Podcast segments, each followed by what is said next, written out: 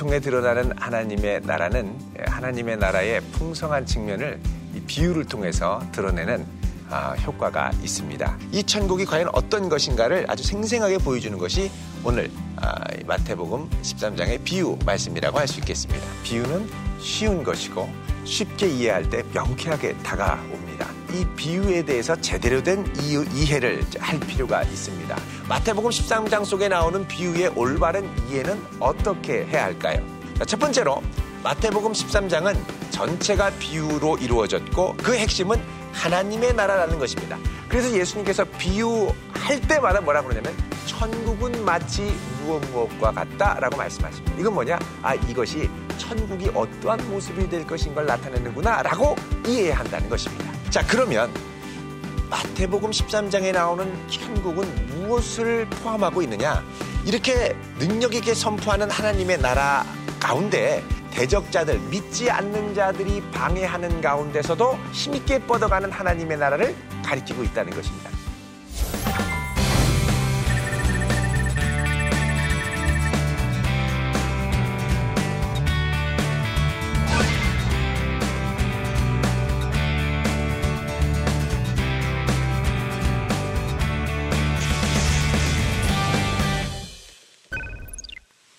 안녕하세요. 대전 도안교회를 섬기는 양형주 목사입니다. 우리는 지난 시간 마태복음 13장의 비유를 통해서 천국, 하나님의 나라가 어떻게 우리 가운데 임하고 이 천국을 우리가 어떻게 소망하며 살아야 될 것인가에 대해서 함께 배웠습니다. 오늘은 마태복음 16장 13절에서 28절까지의 말씀을 중심으로 해서 어, 예수님께 호통치는 제자라는 주제로 함께 공부하도록 하겠습니다. 어, 오늘 포인트, 오늘의 포인트를 함께 보도록 하겠습니다. 아, 오늘의 포인트는 마태복음 속 주요 장면 전환이라고 되어 있습니다. 이것은 뭐냐? 오늘 본문을 하나의 이야기로 우리가 이해할 수 있습니다만 그 내용 또 신학적인 의미로 봤을 때는 아주 중요한 거대한 지형 변화가 일어나는 것이 오늘 본문 16장 아, 13절에서 20절 그리고 21절에서 28절 사이에 일어나는 것이라는 겁니다. 이 둘 사이에 어떤 변화들이 일어나는가를 함께 보도록 하겠습니다. 자, 이 둘 사이의 변화는 또 다른 한편 교회론과 기독론의 관계에서 이해할 수가 있습니다. 베드로의 고백을 통해서 어떻게 아, 교회가 세워지는가를 함께 또 생각을 해보고요. 그 다음에 베드로가 예수님께 호통친 이유가 무엇인가 또 이게 사실은 오늘 어, 배워야 할 중요한 내용 중의 하나입니다. 그 이유에 대해서 오늘 본문을 자세히 살펴보면서 함께 공부하도록 하겠습니다. 오늘 본문의 전체적인 예, 큰 구도에서 볼 때 이 마태복음 의 이제 중요한 장면 전환 안으로 들어가게 되는데 잭딘 킹스벨이라고 하는 아주 중요한 마태복음을 연구했던 학자에 따르면 마태복음을 크게 세 장면으로 분류를 하고 있습니다. 자, 첫 번째는 뭐냐? 예수 그리스도의 인격 마태복음 1장 1절에서 4장 16절까지의 말씀입니다. 이 부분이 이제 마태복음의 첫 번째 예수님의 사역을 준비하는 장면으로서의 첫 번째 부분이 되고요.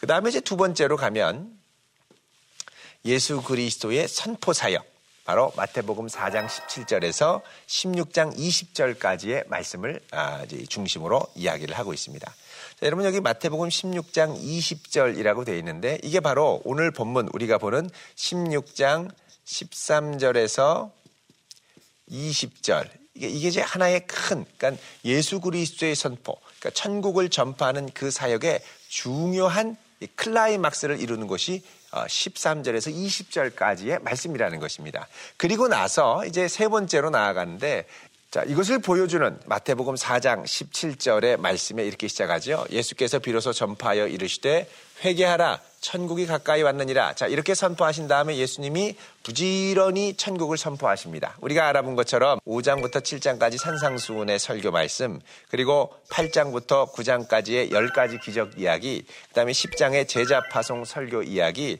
그리고 11장에서 12장에 있는 대적자들의 반대, 그리고 13장에 나오는 천국 비유 이런 모든 것들을 통해서 하나님의 아들 예수 그리스도께서 천국이 가까웠다고 선포를 하시고 그 다음에 아, 세 번째로 나아갑니다. 이 세 번째는 뭐냐? 예수 그리스도의 고난, 죽음, 부활. 아, 대속 사역이 본격적으로 시작되는 곳인데 바로 16장 21절에서 28장 20절입니다. 이렇게 볼 때 오늘 우리가 살펴보는 이 16장 21절 물론 이제 13절부터 20절 그리고 21절부터 또 오늘 끝까지 가는 28절까지의 이 분류 어, 이렇게 볼 때 이것은 예수님의 선포 사역, 선포 사역에서 그 다음에 대속 사역으로 넘어가는 중요한 장면 전환이라고 이해할 수 있는 것입니다. 그래서 어떻게 이 천국을 십자가를 통하여 이루어 가실지를 보여주는 중요한 부분들이죠. 이렇게 해서 세 부류로 나뉘게 되는데 자, 이때도 16장 21절 이 세 번째 부분이 시작되는 이 부분에서 뭐라 그러냐면 이때로부터 예수 그리스도께서 자기가 예루살렘에 올라가 장로들과 대제사장들과 서기관들에게 많은 고난을 받고 죽임을 당하고 제3일에 살아나야 할 것을 제자들에게 비로소 나타내셨다. 이렇게 말씀을 합니다. 자, 이렇게 보면 우리가 잘 구분이 안 가지만 아, 함께 대주에서 놓고 보면 우리가 뚜렷한 구분점이 되는 것을 볼 수가 있습니다. 자, 마태복음 4장 17절에 보면 이때로부터 예수께서 선포하기 시작하니라 또 마태복음 16장 21절에도 보면 이때로부터 예수께서 비로소 나타내기 시작하시니라 이런 말이 되어 있는데요. 이거를 이제 영어 성경으로 보면 다 이 표현이 똑같습니다. From that time Jesus began 이렇게 되어 있죠. 16장 21절도 그렇습니다. From that time on Jesus began. 온만 더 붙어 있지 똑같은 표현입니다. 이 헬라어로 보면 똑같습니다. 아포토테 그때로부터 에르사토 시작하셨다 호 예수스 예수께서 시작하기 시작하셨다. 여기도 아포토테 에르사토 호 예수스 예수께서 시작하기 시작했다 그때로부터 그러니까 이게 동일한 표현이라는 걸 알 수 있습니다. 그러니까 마태복음 4장 17절, 마태복음 16장 21절이 마태복음 전체를 세 부분으로 분류하는 아주 중요한 분기점이 된다는 것입니다. 자, 그러면 마태복음의 장면 전환이 이루어지는 오늘 본문을 본격적으로 살펴보도록 하겠습니다. 자, 오늘 제자들을 보면은 가이사랴 빌립보로 가지요. 그동안 예수님께서 정신없이 사역하시다가 제자들을 데리고 가이사랴 빌립보로 가십니다. 이 가이사랴 빌립보는 휴양 도시입니다. 어, 이스라엘 저 북쪽으로 올라가면 헬몬산이라는 어, 해발 2,700m 정도가 되는 아주 높은 늘 만년설로 뒤덮여 있는 산이 있습니다. 그 산 중턱쯤에 바로 이 가이사랴 빌립보가 있는데요. 이 가이사랴 빌립보라는 도시 이름도 그렇습니다. 가이사랴 이게 이제 시저 로마의 황제를 말하는 것이고요. 그 다음에 빌립보는 헤롯 왕의 아들인 분봉왕 빌립을 말합니다. 그래서 이 도시를 헤롯 왕 다음으로 이 지역을 빌립이 다스리기 시작하면서 빌립 왕이 가이사랴 시저의 충성을 보여주는 이, 분봉왕으로 어, 호소 어필하기 위해서 이 도시를 새로 지으면서 도시 이름을 원래는 가이사랴라고 해서 시저에게 헌정을 하려고 했습니다. 그런데 이미 로마에는 동일한 이 가이사랴라고 하는 도시가 있었기 때문에 여기에다가 가이사랴 빌립보를 붙였습니다. 자, 이 이름 자체에서 알 수 있는 것처럼 이곳은 로마의 문화와 우상숭배의 문화들이 가득한 곳입니다. 그리고 이곳에 신이 탄생하는 근원지, 그리고 로마의 문화가 가득한 도시로 자리를 잡았다는 것이죠. 실제로 이 도시에 가면 이 도시 한가운데 도시 이 안쪽으로 들어가면 이 거대한 이 바위 절벽 안에 큰 동굴이 있고 이 안에서부터 물이 흘러나옵니다. 이 물이 아, 갈릴리 호수로 흘러 들어가고 요단강의 근원이 되는 물로 알려져 있습니다. 물줄기를 만들어낸 근원 신의 이름을 이 판신으로 얘기를 하는데 이 동굴의 이름을 아직까지 이 바니아스라고 이름을 붙이죠. 자, 그래서 여기서부터 이제 물이 솟아나와서 아주 풍성한 물줄기가 밑으로 이제 따라 내려가는데 자, 이곳에 이제 예수님과 예수님의 제자들이 간 것입니다. 자, 거기 가면 도시 곳곳에 아, 시저의 동상도 있고 또 그리스 로마의 여러 신상들이 세워져 있습니다. 갈릴리에서 온 정말 남루한 이 갈릴리 출신들의 제자들과 예수님이 이 의리의리한 휴양 도시를 지나가고 있는 것입니다. 자, 이때 예수님께서 지나가시면서 베드로와 제자들에게 물어보십니다. 사람들이 인자를 누구라고 하더냐? 사실 이런 질문은 예수님께서 놀라운 기적을 베풀고 나서 하시면 좀 더 쉽게 나올 수 있었습니다. 그런데 막 눈이 휘둥그레지는 이 제자들 앞에서 예수님이 사람들이 인자를 누구라 그러냐? 이렇게 물어보십니다. 자, 그것은 제자들의 마음속에 예수님이 과연 어떤 분인가를 확인해 보고 싶으신 사실은 본격적인 십자가를 지시고 새로운 구속 사역을 이루시기 전에 제자들의 마음속에 새겨진 예수님이 어떤 분인가를 확인하고 싶으셨던 마음도 있으셨을 것입니다. 자, 이렇게 해서 예수님이 물어보시자 제자들이 대답을 하죠. 자, 사람들이 인자를 누구라 하느냐? 예수님이 물어보시니까 제자들이 대답을 합니다.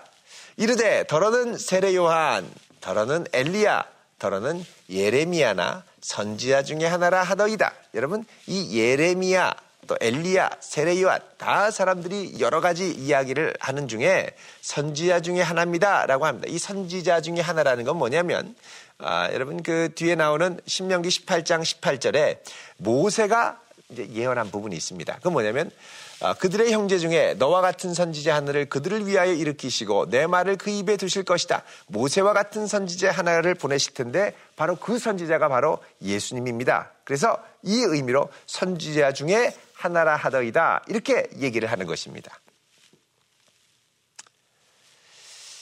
자, 그리고 말라기 4장 5절에서 7절에 보면 이렇게 말씀하시죠.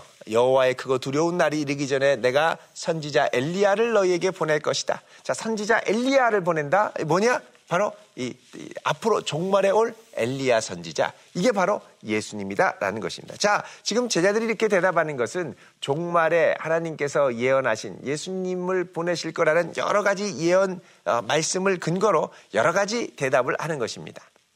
자, 그러자 예수님께서 이 주변 사람들이 하는 말은 내가 알겠고 중요한 질문을 하시죠. 너희들은 나를 누구라 하느냐라고 물어보십니다. 자, 여러분, 너희들은 나를 누구라 하느냐? 이것은 다른 사람들이 나에 대해서 한 말 말고 너희들이 정말 나를 누구로 고백하느냐라고 묻고 계신 것입니다. 여러분, 이 질문이 중요합니다. 왜냐하면 이 질문이 바로 예수님이 누구신가를 고백하는 질문일 뿐만 아니라 그분을 따르는 제자들이 누구냐라는 제자들의 정체성이 결정되는 질문이기 때문에 그렇습니다. 예수님과 나와의 관계가 정확하게 규정되지 않고는 제자됨의 의미도 없습니다. 그래서 이 질문, 이 질문에 어떻게 대답하느냐에 따라 제자들이 앞으로 나아갈 방향, 또 십자가를 지시는 데까지 따라갈 제자들의 방향이 결정된다는 것이죠. 자, 그러면 이 질문에 대해 베드로가 뭐라고 대답하는지 한번 보겠습니다. 베드로가 이렇게 대답하죠. 주는 그리스도시요 살아계신 하나님의 아들이십니다. 이 그리스도라는 말은 헬라어로 그리스도지만 히브리어로는 그대로 메시아라는 말이 됩니다. 예수님이야말로 메시아고 살아계신 하나님의 아들입니다. 정확하게 고백을 하죠. 놀라운 고백입니다. 예수님이 이 고백을 들으시고 참 기뻐하셨던 것 같습니다. 말씀하시죠. 예수께서 대답하여 이르시되 바요나 시모나 내가 복이 있도다. 이를 내게 알게 한 알게 하니는 혈육이 아니요 하늘에 계신데 아버지시니라. 예수님이 원하는 중요한 대답을 베드로가 했다는 것입니다. 예수님이 너무너무 흐뭇하셨습니다.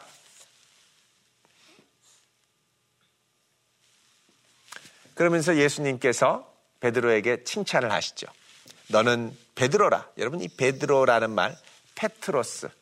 여기서 이제 사실 무슨 단어가 연유했냐면 페트라라는 말이 연유했습니다. 페트라는 바위를 말하죠. 바위. 가이사의 빌립보 지역도 가면 그 주변 환경이 온통 바위산이 많이 있습니다. 이 베드로를 향하여 너는 바위다. 저런 바위, 우상숭배, 이 바니아스라고 하는 동굴 옆으로 가면은요, 여기에 또 다른 신상들이 이렇게 또 서 있고요. 이런 동굴들이 몇 개가 있습니다. 이런 바위들 말고 너야말로 진짜 바위인데 이 바위 위에 주님께서 세우실 것이 뭐냐?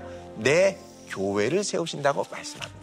그러니까 예수님께서 베드로의 신앙 고백 이후에 교회를 세운다고 하시는데 이 교회는 예수 그리스도가 누구신지를 정확하게 알고 고백하는 위에 세워진 교회라는 것입니다. 그래서 여기서 예수님이 누구신가 하는 기독론과 그분이 세우실 교회가 무엇인가가 밀접하게 연관이 됩니다. 교회는 기독론의 근거에서 세워지는 것입니다. 다른 말로 하면 교회는 예수님이 누구신가를 정확하게 알고 고백할 때 세워지는 것이 교회라는 것이죠. 음부의 권세가 절대 이기지 못할 것이다 말씀을 하십니다. 자, 그러면서 더 놀라운 축복의 말씀을 하시죠. 천국 열쇠를 너에게 줄 것이다. 무엇이든지 매면 하늘에서도 매이고 땅에서 무엇이든지 풀면 하늘에서도 풀릴 것이다. 여러분 주기도문에 보면 아버지의 뜻이 하늘에서와 같이 땅에서도 이루어지기를 원합니다라고 기도하는 장면이 나옵니다. 하늘과 땅이 구조적으로 연결되어 있고 이 구조적으로 연결하고 매고 푸는 것이 천국 열쇠로 예수님이 말씀하시는데 이것이 예수님은 누구신가를 고백하는 베드로의 고백 위에 세워진 교회라는 것입니다. 교회의 권세와 영광.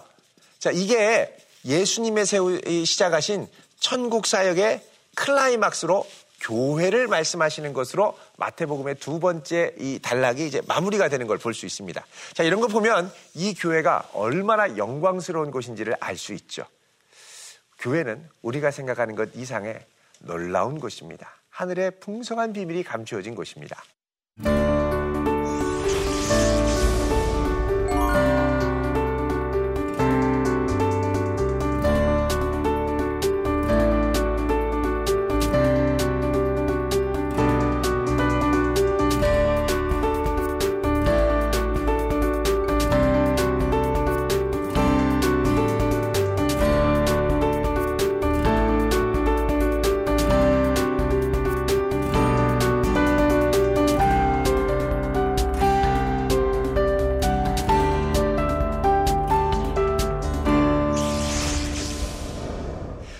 교회, 이 교회를 세우겠다고 말씀하시고 이제 예수님께서 바로 그 다음 21절부터 이 교회를 어떻게 세워가실까를 본격적으로 말씀을 하십니다.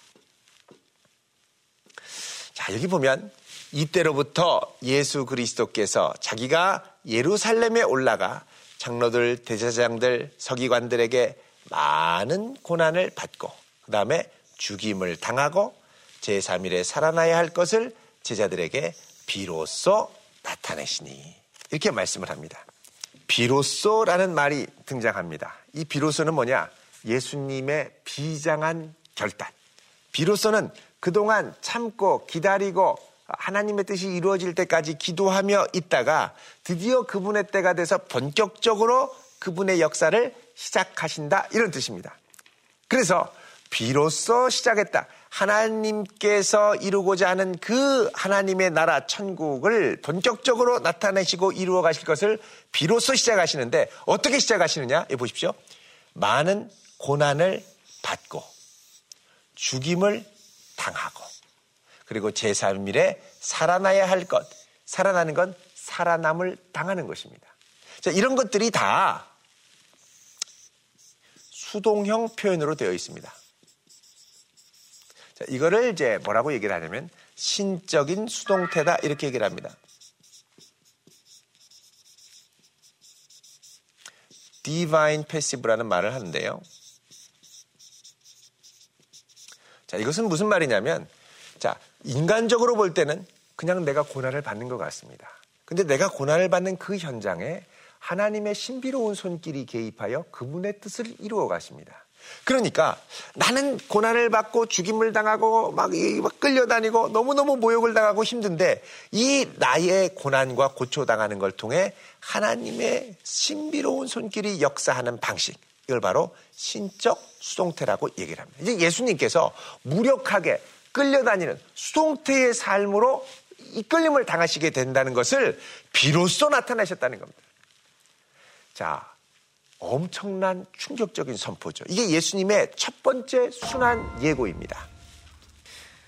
자, 그러자 베드로가 이 예수님을 붙들고 얘기를 합니다. 뭐라 그러냐면 항변하여 이르되 주여 그리 마옵소서 이 일이 결코 죽게 미치지 아니하리이다. 자, 이렇게 보면 항변했다라고 하는 건 그냥 소극적으로 안 됩니다, 주님. 이런 식으로 얘기하는 것 같죠. 그런데 이 본문의 말씀을 좀 더 깊이 있게 보면 훨씬 더 심각하게 예수님께 문제 제기를 했다는 걸 알 수가 있습니다. 자, 우리 영어 성경에 보면 이렇게 되어 있습니다. Peter took him aside. 자, take aside. 이게 무슨 말이냐면 예수님 붙들고 따로 저 구석으로 갔다는 겁니다. 따로 저 구석으로 가서 began to rebuke. rebuke라는 말은 아주 다그치고 혼내는 거죠. 그러니까 쉽게 말하면 이런 말입니다. 예수님 따로 끌고 가서 예수님 하고 혼내는 거예요. 제자가 호통을 치는 거예요. 그러면서 뭐라 그러냐면 God forbid it, Lord. God forbid it. 여러분 forbid라는 말 금지하다라는 말이죠. 금지시키다. 하나님이 못하게 막으십니다. 이거는 하나님이 금지하시는 겁니다. This shall never happen to you. 이게 절대 당신에게 일어나지 않을 것입니다. 베드로가 주님 같아요. 하나님이 막으셨다는 거예요. 지금 하나님께서 인도하시는 순환의 길을 간다는데 안 된다는 거죠. 자, 이거를 보면은요. 자, 이것을 헬라어로 에피티마오라고 얘기를 합니다.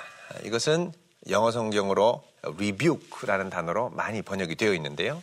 자, 이 rebuke라는 말, 에피티마오라는 말을 이제 의미를 보면 상대방의 행동이나 말이 우리의 판단 기준과는 많이 다르기 때문에 상대를 향하여 심하게 힐난하는 말을 퍼붓는 것. 그러니까 베드로가 예수님께 아주 이제 심한 힐난의 말, 호통을 치는 말을 퍼부었다라는 것입니다. 자, 예수님 앞에 어떻게 이 제자인 베드로가 그렇게 호통을 칠 수 있을까요? 그것은 베드로가 예수님이 가려는 길을 이해하지 못했을 뿐만 아니라 자신은 예수님을 따라감으로써 순환과 고난의 길이 아니라 이제 예수님이 왕이 되셔서 영광과 부귀와 존귀의 길로 또 출세의 길로 성공의 길로 간다고 생각했기 때문에 생각했기 때문에 그렇습니다. 이걸 보여주는 대표적인 성경 구절이 뒤에 나오는 마태복음 20장 21절 이하의 말씀이죠. 예수님께서 예루살렘을 향하여 십자가를 지러 가실 때 세배대의 어머니가 나타나셔서 얘기를 하십니다. 예수님, 어, 무언가를 좀 부탁을 하겠습니다. 그러자 무엇을 원하느냐? 얘기하죠. 나의 이 두 아들을 주의 나라에서 하나는 주의 우편에 하나는 주의 좌편에 앉게 명해 주십시오. 쉽게 말하면 예수님 예루살렘 들어가셔서 이제 왕이 되실 것 같은데 왕이 되시면 출세하도록 좌의정, 우의정에 앉도록 우리 아들들을 써주십시오. 일종의 어머니의 치맛바람이 작용을 한 것입니다. 자, 이 정도로 제자들은 예수님 따라갔을 때 원했던 것들이 강렬하게 있었습니다. 출세지향적, 성공지향적. 근데 지금 예수님 뭐라 그러십니까? 이제 나는 대제사장들에게 잡히고 고난을 받고 죽임을 당하고 사흘 만에 살아날 거라고 말씀을 하시죠. 살아난다라는 건 이 귓전에 들지도 않을 뿐만 아니라 죽임을 당하고 고난을 당한다는 말이 충격이었던 겁니다. 그게 뭐라 그러냐? 베드로가 God forbid it. 하나님이 안 된다고 그러십니다. 이걸 하나님이 금지하시는 일입니다. 아니 하나님의 아들이 아버지의 뜻을 지금 행하려고 하는데 하나님이 금하신다고 얘기하는 건 베드로도 그만큼 마음이 다급했다는 것입니다. 그러자 예수님이 또 베드로를 데리고 가서 뭐라 그러십니까? 사탄아 물러가라. 예수님이 이렇게 말씀하시죠. 베드로는 충격받았을 것입니다. 자, 제자는 선생님을 호통치고 선생님은 제자를 사탄아 물러가라고 혼내키고 아주 불꽃이 있는 것 같은 장면이 연출이 되고 있습니다. 자, 이런 것처럼 예수님께서 지고 가시는 그 십자가의 길을 우리도 따라가려고 할 때 사실 이런 불꽃이 튀는 갈등이 우리 안에 있습니다. 내가 과연 갈 수 있을까? 이게 참 어려운 길인데 예수님 따라가면 좀 멋진 일들이 일어나야 되는데 이렇게 힘들고 어려운 일이 일어나도 되는 것일까? 사실 이것이 우리들의 마음에 늘 찾아오는 고민이자 갈등 요소가 됩니다. 자, 그래서 예수님께서 말씀하십니다. 예수께서 대답하여 이르시되 너희는 너희가 구하는 것을 알지 못하는도다. 그러자 이 제자들이 무슨 의미인지도 모르고 마실 수 있다고 그럽니다. 그러자 예수님이 너희가 과연 내 잔을 마시려니와 내 좌우편에 앉는 것은 내가 주는 것이 아니라 이렇게 얘기를 하시면서 내 아버지께서 누구를 위하여 예비하셨든지 그들이 얻을 것이라 말씀을 하십니다. 자, 이런 거 보면 이 제자들은 온통 출세를 위해서 뭐든지 할 수 있는 것 같이 예수님께 달려드는 것을 알 수가 있습니다. 예수님이 분명히 말씀하시죠. 제자들에게 말씀하십니다. 누구든지 나를 따라오려거든 자기를 부인하고 자기 십자가를 지고 나를 따를 것이라 말씀합니다. 제 목숨을 구원하고자 하면 잃을 것이고 나를 위하여 제 목숨을 잃으면 찾을 것이다. 이게 바로 예수님이 가시는 길, 순환의 길, 새로운 하나님의 나라와 그의 몸된 교회를 새롭게 탄생시키는 방식이라는 것입니다. 사실 교회를 이루는 우리도 이러한 자기 부인, 십자가를 지는 삶, 주님을 따르는 것, 내 목숨을 기꺼이 주님을 위하여 내어 던질 각오, 이것들이 우리의 삶에 필요한 것입니다. 20장 28절에 말씀하시죠. 인자가 온 것은 섬김을 받으려 함이 아니라 도리어 섬기려 하고 자기 목숨을 많은 사람의 대속물로 주려 함이니라. 이 일을 위하여 이제 예수님께서 십자가의 길을 가시는 것입니다. 자, 오늘의 적용점을 함께 보도록 하겠습니다. 먼저 나에게는 예수님을 하나님의 아들이라고 고백하는 분명한 신앙 고백이 있습니까? 신앙 고백이 중요합니다. 어떤 분은 교회를 오래 다녔음에도 불구하고 예수님을 믿기는 믿는데 그분이 누구냐 그러면 잘 모르겠다고 머리를 긁적거리는 분들이 의외로 계십니다. 분명 하나님의 아들이고 주는 그리스도십니다. 내 삶을 구원하신 구세주요 메시아이십니다. 이런 고백이 우리에게 분명히 있어야 할 것이고요. 두 번째, 교회 공동체의 기초는 예수님에 대한 분명한 신앙 고백이다라는 것입니다. 자, 우리 모두 이 예수님에 대한 분명한 신앙 고백을 확실히 하는 공동체의 기초를 잘 세워갈 수 있기를 바랍니다. 세 번째, 나는 순환의 길을 가시는 예수님을 기쁘게 따라갈 수 있는가? 자, 베드로 예수님 그렇게 3년 동안 따라다녔지만 십자가 지신다 그러니까 절대 안 된다고 말리죠. 예수님을 기쁘게 따라갈 수 있는 삶. 이것이 우리 모두에게 아, 풍성한 결단으로 일어날 수 있기를 바랍니다. 자, 다음 시간에는 이 예루살렘으로 입성하시는 예수님께서 주님께서 쓰시겠다고 합니다 라는 메시지를 제자들을 통하여 한 무명의 성도에게 보내셔서 그들을 사용하시는 것을 아, 우리가 살펴볼 것입니다. 이 이야기를 통해서 어떻게 하면 주님께 멋지고 아름답게 쓰임 받을 수 있을까? 새롭게 배워보는 소중한 시간 될 수 있기를 바랍니다. 다음 주에 뵙겠습니다.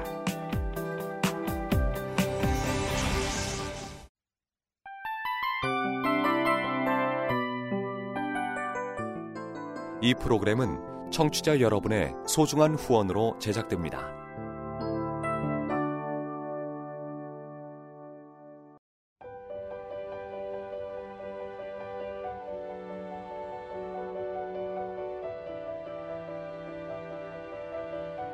세상에는 수많은 교회들이 있지만 더 깊이 있는 말씀 강해를 찾기 위해 크기로만 교회를 선정하지 않습니다.